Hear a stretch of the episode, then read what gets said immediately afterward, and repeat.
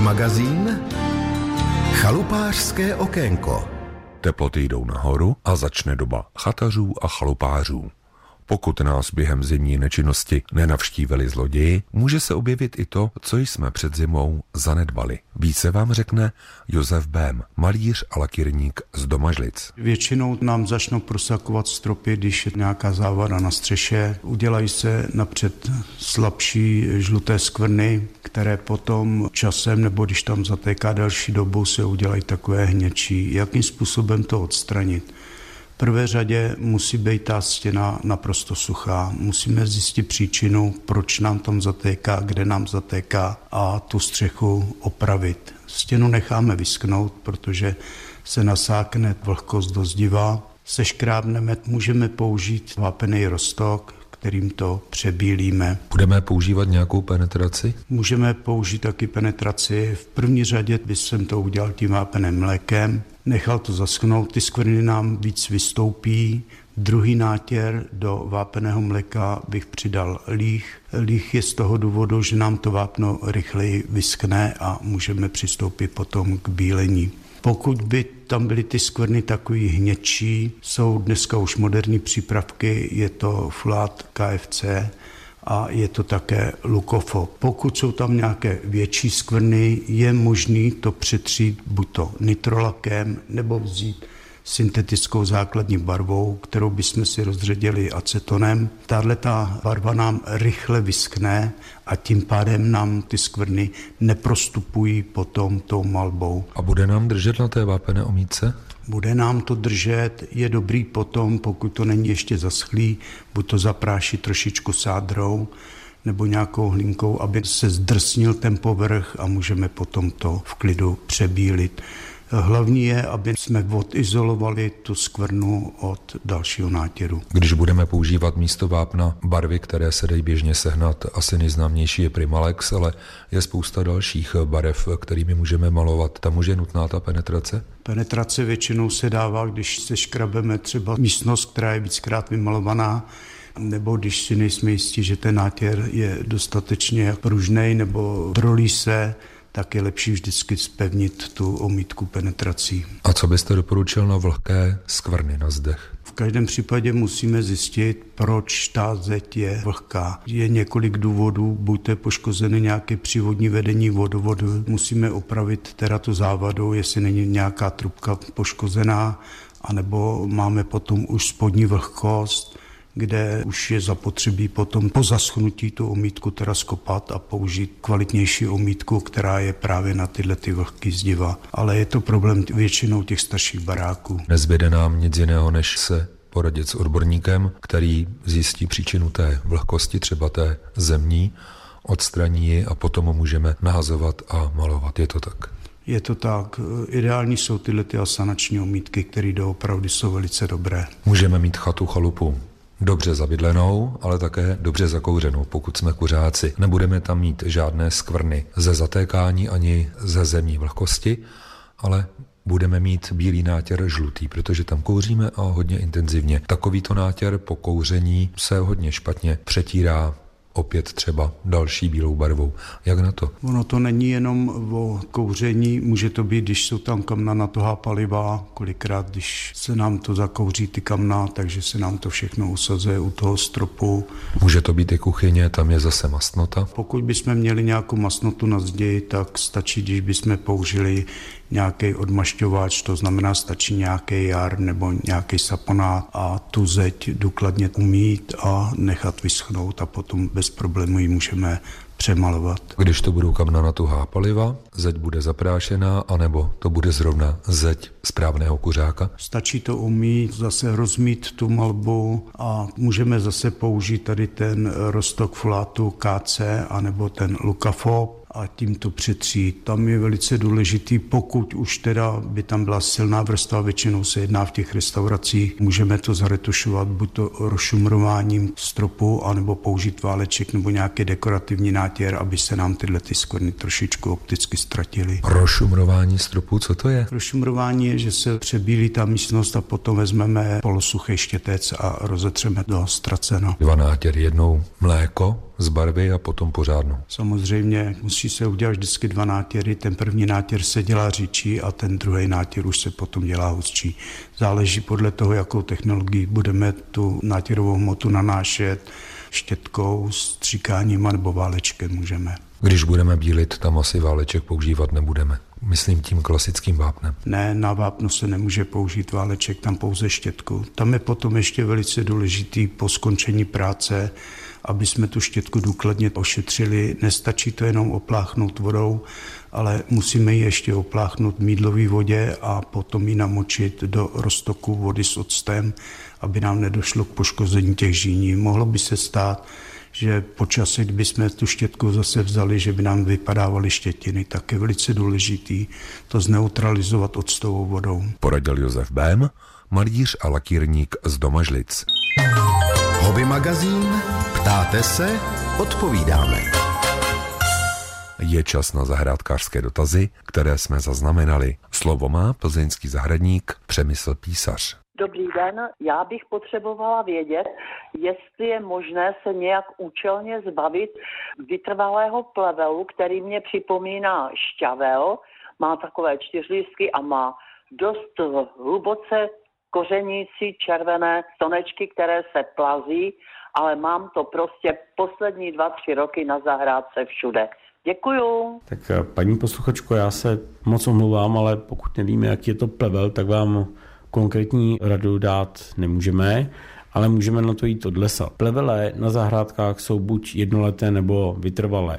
U těch jednoletých, a mohl by to být klidně tento případ, se děje to, že ta rostlina přes zimu zmrzne, umře a každý rok vyroste nová rostlina opět ze semen.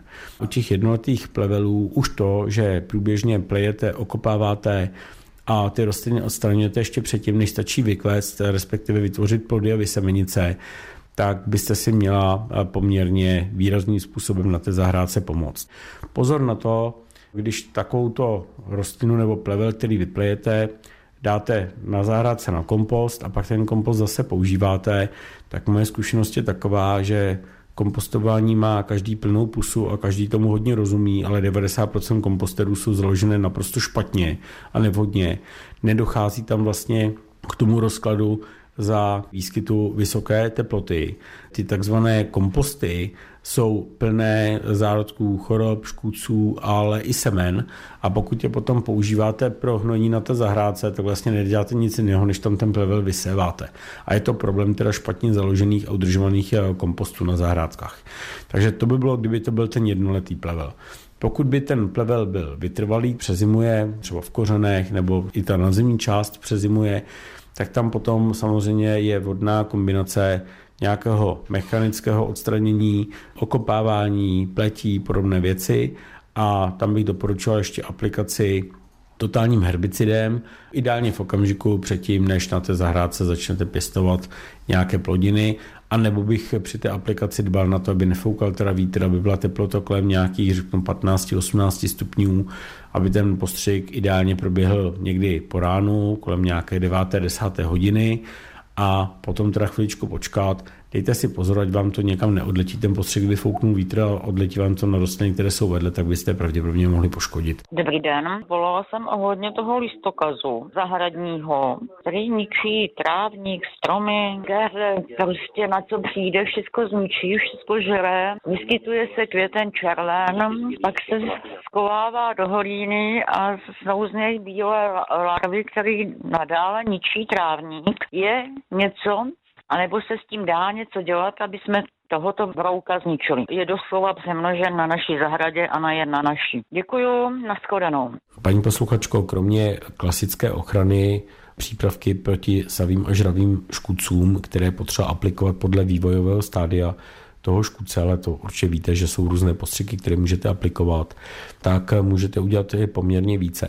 Pokud budete tu zahrádku udržovat takzvaně čistou, což znamená, budete hrabat spadlé listí, budete nějakým způsobem tu zahrádku udržovat teda uklizenou A tenhle ten vlastně biologický odpad ideálně buď budete správně kompostovat, nebo ho dáte do nějaké kompostárny, tak byste tu populaci toho listokaza měla výrazně snížit.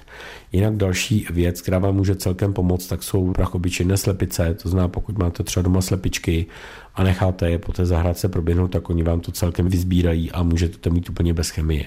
Co se listokaza týká, doporučuji době té aktivity což je nějaký duben až řeknu srpen, naštívit nějakou odbornou prodejnu. Některý z přípravků eh, proti savým a želeným škůdcům my tady do rádia nesmíme říkat konkrétní přípravky a já to doporučuji kombinovat s tím, že teda zahrádku budete pravidelně hrabat, uklízet a třeba můžete nakombinovat eh, se slepicema a měla byste být spokojená. Dobrý den, žádám o radu, jak se zbavit hryzce ničí všetko, co na zahradě je, od tulipánu, kořenové zeleniny až po ovocné stromky.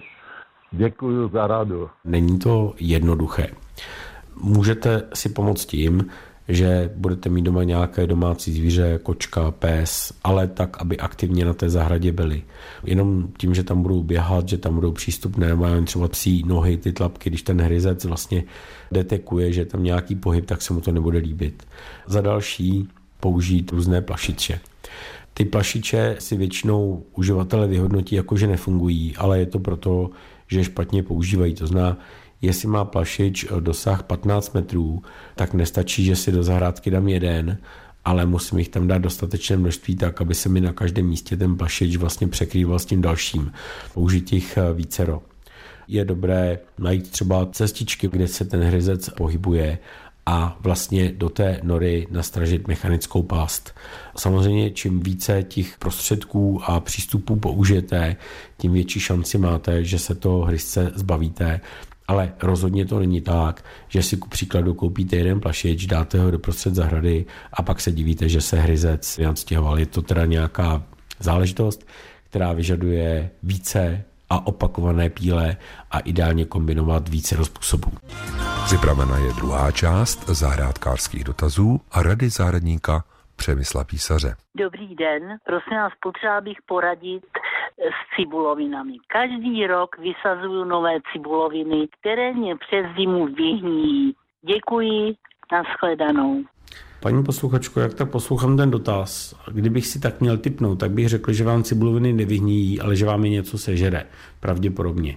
Ano, může se stát to, že cibulovina skutečně vyhníje, pokud je ta cibulka poraněná, může se to stát v okamžiku, jsou nějaké nepříznivé podmínky, ale že by vám to každý rok ve 100% zničilo sadbu cibulovin, kterou tam dáte, to je málo pravděpodobné. Spíš tam bude nějaká myška nebo nějaký hryzec nebo nějaký jiný tvoreček, který ocení to, jak se o ně staráte a jaké dobrutky tam dáváte. Takže já bych to asi udělal tak, že bych při výsadbě těch cibulovin použil nějaké koše pro výsadbu cibulovin, které by vlastně tu cibulku před těmi mesnými jazyčky, ostrými zoubky těch škusů, které podle mě krmíte, sazanici tu cibulovinu ochránili. Takže doporučil bych vám tohle a pokud tam se s tou hnilobou skutečně potýkáte, tak eh, doporučuji se podívat na to, jak vysokou máte hladinu spodní vody a jestli pro ty rostliny třeba nemůžete udělat to, že tu půdu zlepšíte tím, že přidáte nějaké organické látky, nějaký substrát a tak dál. Koše na ochranu cibulovin jdou koupit běžně v zahradnictví? Mm, je to celkem běžná věc a kdo nemá koš, tak si můžete vzít prostě nějaký květináč, dolů udělat více roděr a nahoru přes ten květináč dát třeba králičí pletivo nebo něco takového. Jde prostě o to, aby se tam ty zoubky nedostaly. Dobrý den, mám citroník, asi pět let, je pěkný, košatý, kvetl první rok, měl tři citrony, které upadly. V letě stromek letním, hnojím hnojivem na citrusy, v zimě je v chladnější místnosti a nekvete a neplodí. Co s tím? Děkuji za radu. Pokud rostlina nekvete, tak pravděpodobně něco chybí, něco se jí jakoby nelíbí. Takže já bych začal tím, že někdy nějaký konec března, dubna, tak bych tu rostlinu přesadil zcela určitě do nějakého většího květináče, do substrátu, který k tomu patří. Asi bych doporučil provést nějaký hlubší řez té rostliny a Citronovník je rostlina, kterou jestli letníte, tak z toho bytu je dobré vyndat někdy, kdy už nemrzne na tu zahradu, třeba někdy do stínu ale potom by ta rostlina měla být na plném slunci po tom, co si zvykne. To znamená, že ta rostlina eh, nekvete, tak já si myslím, že pokud teda hnojíte a děláte všechno to, co uvádíte, že ten problém bude v tom, že má málo sluníčka. Takže po skončení zimy přesadit, dát ven, ne na přímé slunce, nejdřív do nějakého stínu a postupně třeba během týdne 14 dnů tak eh, tu rostlinku dát tak, aby na ní teda ten sluneční svit eh, mohl vlastně v té plné síle a pak si myslím, že by ty květy měly eh, být a měl by se dočkat plodů. Prosím vás, proč mám pořád hořkost okurek? Zálivka je bohatá, může to být způsobený semenem nebo půdou. Děkuji za odpověď. To, že okurky jsou hořké, to je prapůvodně přirozenost eh, těch okurek. Potom nějakým šlechtěním a výběrem vlastně těch semen, případně tvorbou nějakých eh, F1 hybridů, ty okurky byly přešlechtěné k tomu, že ta hořkost je hodně potlačená, ale ona tam samozřejmě nějaká zůstává. Typicky se já jen třeba 20, 30, 40, 50 let naspátek dělalo to, že se od okurky okrajovaly vlastně ty kraje, protože ty byly nejvíc hořké. Dneska samozřejmě ty okurky už jsou značně přešlechtěné a třeba ty F1 hybridy tímhle tím problémem takřka netrpí. Jestli teda vy ty okurky máte hodně ořké, tak já bych doporučil jednu věc, abyste si koupili kvalitní osivo. A to kvalitní osivo bych se koupil u někoho, kdo se tomu specializuje, nikoli v nějakému prodeji nějakých levných semínek, v hypermarketu, kam si jdete koupit mlíko, rohlíky a kůřek k obědu. Koupil bych si to u odborníků protože dost často vlastně v těch hypermarketech se prodávají produkty, protože jsou levné a vy o tom původu vůbec nic nevíte a pak si vypěstujete okurku a ono to třeba skončí tak, jak jakoby vy říkáte. Další věc je ta, že ty okurky mají samčí samičí květy a osiva, u kterých nemáte jako jistotu toho původu a poctivosti toho producenta těch osiv, tak můžou mít víc těch samčích květů než těch samičích a ono vám to krásně poroste a okurek bude málo. Takže já doporučuji začít u kvalitního osiva, jestli si schováváte semínka od okurek každý rok a pak je vyseváte, tak jako dobrý, ale zkuste to změnit. Doporučuji nějaké F1 hybridy, případně koupit sadbu a zase nedoporučuji chodit na nějaké zelinářské trhy, protože jako všichni víme, že ty sazenice chodíme nakupovat tady v nějaké jako večerce, tady nějaká zahradkářská výstava, koupíte tam něco v kelímku od jogurtu a ono to někdy jakoby klapne, někdy ne. Takže já bych doporučoval opravdu kupovat tam, kde máte tu jistotu, kde máte tu odrůdu označenou, kde se tomu dá věřit a pokud si ty sazenice pěstujete sám, doporučuji F1 hybridy. Poradil plzeňský zahradník Přemysl Písař. Hobby magazín Zaujalo nás. Zima ještě neskončila, topná sezóna je v plném proudu a ještě chvíli potrvá a proto si o topení budu povídat s paní Danou Malinovskou, která je revizní techničkou a zároveň komenicí anebo kominíkem. Dobrý den. Dobrý den. Jste kominík anebo komenice? Kominík. Je zima, topíme. Většinou, když se špatně topí, tak máme zarechtované komíny. Jak topí vaši zákazníci, potažmo uživatelé spotřebičů na tuhá paliva. Mám eh, vybudovanou již stálou klientelu zákazníků, tak většina mých zákazníků tak dostali instrukce, pokud tam byly nějaké závady na topení, eh, jak předcházet nadměrnému znečišťování cesty. Spalinové většina zákazníků si rady vzala k srdci a problémy nemají. Já dám příklad klasická kamínka Petra. Mohu zatopit tak, že do spodu dám třísky, zasypu uhlím, založím oheň, kamínka hoří, pak přikládám, ale když je dole zavřu, tak eh, uhlí sice bude hořet, ale ta kamínka budu mít černá. Druhý systém je, že ta kamna nasypu uhlím, nahoru dám třísky, zapálím a to uhlí odhořívá ze zhora dolů a kamínka jsou krásně čistá. Čím to je? Tady si dovolím trošku nesouhlasit. Kamna Petra eh, jsem užívala leta a vždy jsme rozdělávali ohniště z dola nahoru, to znamená zatápělo se dole, kamna se naložili třískama, nad tím polínka dříví. Vždy je dobré zatopit tak, aby se spalinová cesta co nejrychleji ohřála. To znamená zapálit, rozpálit dříví a teprve až když máte opravdu žhavý základ v kamnech, tak teprve potom nasypávat uhlí, který vám bude pomalu prohořívat. To, co vy jste popisoval, že se zatápělo do kamen, která prohořívala takhle z hora dolů, to byla takzvaná, myslím, klub se jmenovala ty kamna. Ano, klubky a toto mi doporučil váš kolega Zdeněk Řáha, ten tak topí na své chalupě, že je nasype, dá se říci, uhlím pro automatické kotle nahoře rozdělá a když ta kamínka se rozhoří, tak je zavře a on je vydrží 7 hodin. Netuším, mě vydržely ty Petry vždycky hořet celou noc, takže počítám, že od posledního naložení v 10 hodin do přikládání v 6 hodin, v 8 hodin podle toho, jak jsme se jako děti vzbudili, ty kamna budou asi hořet plus minus autobus stejně. Je to spíš o tom, jaké palivo používáte, jestli méně nebo víc kvalitní. Jedná se i o kvalitu kamen, v současné době hodně dělají kamna různých emisních tříd, což je velký problém, protože Petry byly kamna emisní třídy asi dvě, maximálně tři a dneska, když koupíte kamna, která jsou na uhlí, můžou mít třeba emisní třídu 5-6 a bavíme se o trošku jiné teplotě spalin, takže ty kamna se úplně jinak chovají a tím pádem eh, může i když máte kamna novodobá docházet k dechtování, protože je neumíte používat.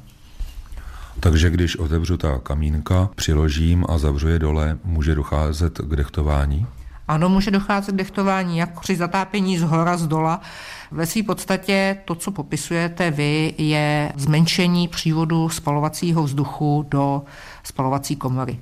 I kdybyste topil dřevem a budete mít mokré dříví, které bude samo o sobě vypouštět dostatek eh, vlhkosti při spalování a ještě jako bonus k tomu zavřete přívod vzduchu, dáte ho na minimum, aby vám to dříví vydrželo hořet co nejdéle, tak dojde k tomu, že se vám bude zadechtovávat už třeba i kouřovod. I to jsem zažila. Když jsou zadechtovaná kamna, rovná se tomu zadechtovaný kouřovod a potom komín. Přesně tak.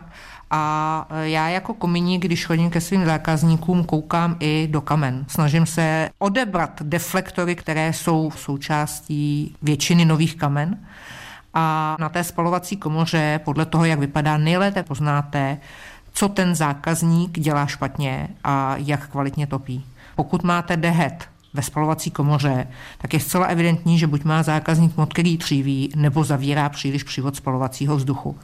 Funguje to stejně jako když dáte svíčku do lahve a zavřete jí víčko.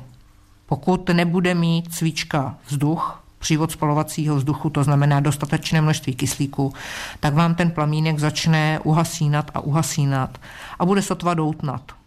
My nepotřebujeme, aby v kamnech sotva doutnalo, my potřebujeme, aby tam byla nějaká určitá teplota, která nebude způsobovat kondenzaci spalin. To znamená třeba uhlí, pokud se dostane pod teplotu spalin 124 stupňů Celsia, dochází ke kondenzaci ve spalinách. A co dělá v kamnech ten deflektor? Deflektor je vlastně zbržďovač od vodu spalin do kouřovodu a následně do komínu. Spousta výrobců má dva deflektory esovitě nad sebou posazený. To znamená, že ten kouř se delší dobu drží v té spalovací komoře, než projde přes první a druhý deflektor. Kamna udávají, že mají vyšší účinnost, protože se ty spaliny delší dobu drží v té spalovací komoře a víc ohřívají. Takže stoupá účinnost u kamen, Třeba kamna Petry mývaly účinnost 75%, dnešní kamna mývají třeba až 85%. Když potom vyndáte ty deflektory, tak ty kamna hořejí rychleji, teplota spalin se zvedá, Účinnost jde mírně dolů, ale zas na druhou stranu ty spaliny nebudou příliš studené a tím pádem e, spalinová cesta je lépe ochráněna. Budu ekolog, koupím si ekologická kamna, která budou splňovat nejvyšší třídu a za tři roky zjistím, že mám zadechtovaný komín. Může se to stát? Může se to stát a dokonce si myslím, že se to stává velice často. Teď zrovna jsem se byla podívat u jednoho zákazníka, který si koupil automatický kotel připojil si ho do komínu s tím, že předtím tam taky měl kotel, akorát co nevyhodnotil, tak tenhle kotel má podstatně nižší teploty spalin a tím pádem mu vzniká větší vlhkost kouře spalin v komíně a ten komín má mokrý. Takže všechny saze jsou nacucaný vodou, vzniká mu tam dehet, spalinová cesta teď bude zapotřebí vyvložkovat. A když se to vyvložkuje, budete dávat menší průměr, aby to mělo větší tah? Samozřejmě je to takový malý základ fyziky. Ve své podstatě pouze teplý vzduch stoupá vzhůru. Pokud nemáme dostatečnou teplotu spalin, musíme mít menší průměr, aby ty spaliny se vlastně nerozplizly nebo nerozlezly ve studeném velkém průměru, kdy se nadměrně rychlejš ochladí. S Danou Malinovskou, kominíkem a revizní techničkou si dnes povídám o správném topení. Už jsme zmínili, že u toho topení je důležitý výkon kamen, teplota spalin a také správně nadimenzovaný komín. Když se podívám dnes na tu dobu, v které žijeme, spousta lidí přešla z plynu nebo elektřiny na kamna krbová. Vy už jste v tom předchozím povídání zmínila, že to dřevo do krebových kamen musí být trošku mokré, aby dobře hořelo, aby předalo tu energii, ale jak já poznám, že je mokré hodně nebo málo?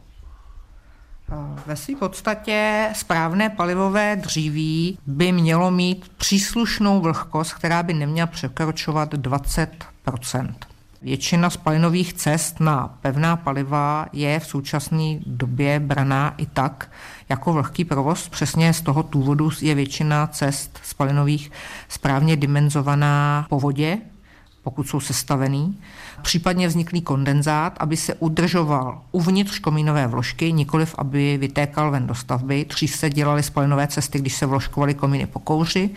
Dneska se všechny komíny staví tak, aby byly po vodě, to znamená opravdu případně vzniklý kondenzát odchází dovnitř do komínu. Ve své podstatě, jak spousta mých zákazníků říká, ale já jsem si koupil suché dříví, tak většinou to je dříví, který je ten rok maximálně rok předtím kácené v lese je naštípané, ale správně palivové dříví byste měli minimálně dva až čtyři roky sušit a já sama za sebe mám třeba dříví vyskládaný, naštípaný kolem baráku. Za rok si to dříví sesedne o, dejme tomu, 15 až 20 cm. Tak to už je znát, to poznáme. Ale zmínila jste ten kondenzát v komínu. Většinou, když se podívám na komín, tak dole jsou dvířka, kterými já ten komín můžu vyčistit, když se náležitě projede štětkou, takže do těch dvířek teče ten kondenzát. Do těch dvířek teče případně vzniklý kondenzát nejen z vyvložkovaného komínu, ale z jakéhokoliv komínu.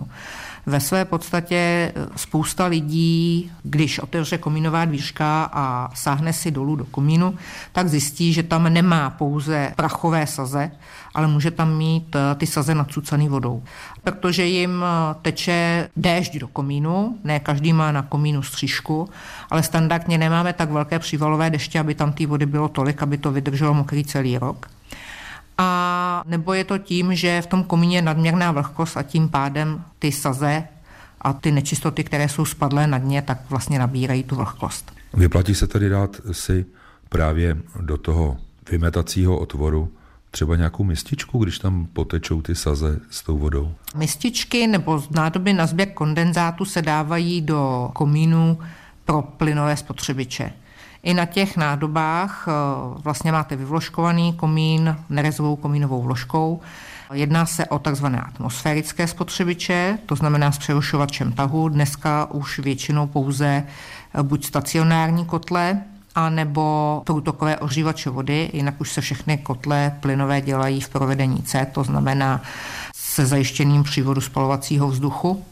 Tam dolů pod tékus se dává nádoba na sběr kondenzátu a ta se může vylévat. Ti, kteří mají tyhle nádoby na sběr kondenzátu, tak můžou říct, jak často je vylévají a není to nijak zvlášť často. Je to o tom, že za našich předků ty komíny byly zrovna tak a nepamatuju se, když se topilo dřevem, který měl každý chasník u chalupy poskládaný, že by někdo řešil nějakou vlhkost komíně. Za normálních okolností ta vlhkost, která je způsobená běžným provozem, tak dokáže za běžný rok, za běžný provoz vyschnout. Slyšel jsem takové rčení, že v dnešní době topíme tříděným odpadem, který třídíme na to, co hoří a nehoří. Je to pravda? Ano, Je to pravda, spousta lidí si stěžuje na to, že soused zatápí petlahvema. Z mých zákazníků zaplať pámu žádného takového šikolu nemám. A když budu topit právě těmi pedlahvemi, anebo si vytvořím takzvanou ostravskou bombu, nebo tak nějak se tomu říká, že do té pedlahve nasypu mour nebo piliny, zaleji větým olejem, anebo budu spalovat kusy pneumatek a tak dále a tak dále. Já myslím, že to poznají především sousedi podle smradu, který vám půjde z komínu a podle množství spalin a podle kouře. Většinou se podle mě bude jednat o lidi, kteří budou sociálně slabší, abych to neřekla nějak špatně, to znamená, budou topit vším, co je pro ně cenově dostupné. A co to udělá s tím komínem, případně kamny? Může komín vyhořet. Předpokládám, že člověk, který topí těmito palivy, nebude se úplně zabývat čistotou a pravidelností, nutností čištění komínu, takže ve své podstatě si ten komín může podpálit. Hobby magazín Zvířátka kolem nás. Jaro se blíží, stejně tak jako první květy a včely na nich. Včelaři už by se měli pomalu, ale jistě připravit i na případnou noční můru, a to varoázu včelstev. Více se o ní dozvíte od Jaroslava Sedláčka z Příchovic, který je učitelem včelařství a také členem chovatelské komise včely kaňské a navíc je i jejich šlechtitelem. Varoáza je velice nebezpečný onemocnění. Trvale sužuje a oslabuje naše včelstva a v důsledku toho oslabení jdou do popředí sekundární nemoci, je to nosema, morplodu, věry, který vlastně zánik toho včelstva dokonají. Českým svazem včelařů a potažmo i výzkumným ústavem včelařství máme zpracovanou metodu, kterou leta aplikujeme, ale bohužel pokud je sebelepší metoda a nedodržou se ty úkony jednotlivý a termíny, to léčení nemá význam a vlastně dochází k tomu, že se stává léčení neúčinným a je třeba, aby si uvědomili všichni včelaři, že varáza nikomu nepřišla pěšky, že je to o zalétávání včel, o atraktivnosti matek a o sociální jistotě toho každého včelstva. To znamená, že s varázou musíme bojovat celý rok i v zimních měsících, aby jsme uchovali naše včelstva a nebyly takový hromadný úhyny, jako jsou ve světě a potažmo se to stává už i u nás. Jaký je postup, pane Sedláčku?